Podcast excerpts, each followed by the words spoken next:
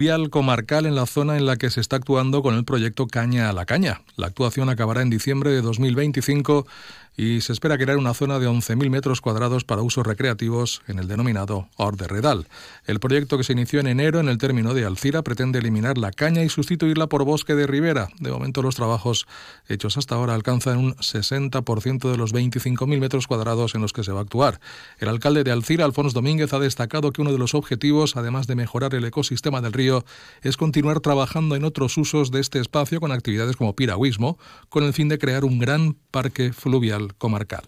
Els futurs usos que podem tindre així, evidentment, a més, a més del passeig i de que la gent puga fer esport, és també vincular l'espai del riu en eixides en canoa o en esport eh, aquàtic, que puguen tindre després també una atracció per a que la gent puga vindre de fora del poble. I això, pues, inclús, tindre un, una relació en tota la resta d'activitats que s'estan fent en altres pobles, com en Algemesí o més avall, que siga una espècie de parc fluvial comarcal.